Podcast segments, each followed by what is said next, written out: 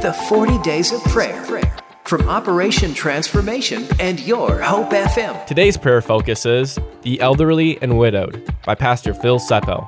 But if anyone does not provide for his relatives, and especially for family members of his household, he has denied the faith.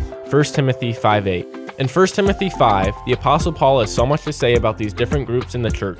First, he wanted the Christian families to be as self supporting as possible, insisting that the adult children and older grandchildren take care of the widows and their families, especially helping out financially for those who are truly in need. In the time and place of Paul's writing this letter to Timothy, there were no governmental welfare programs of any kind.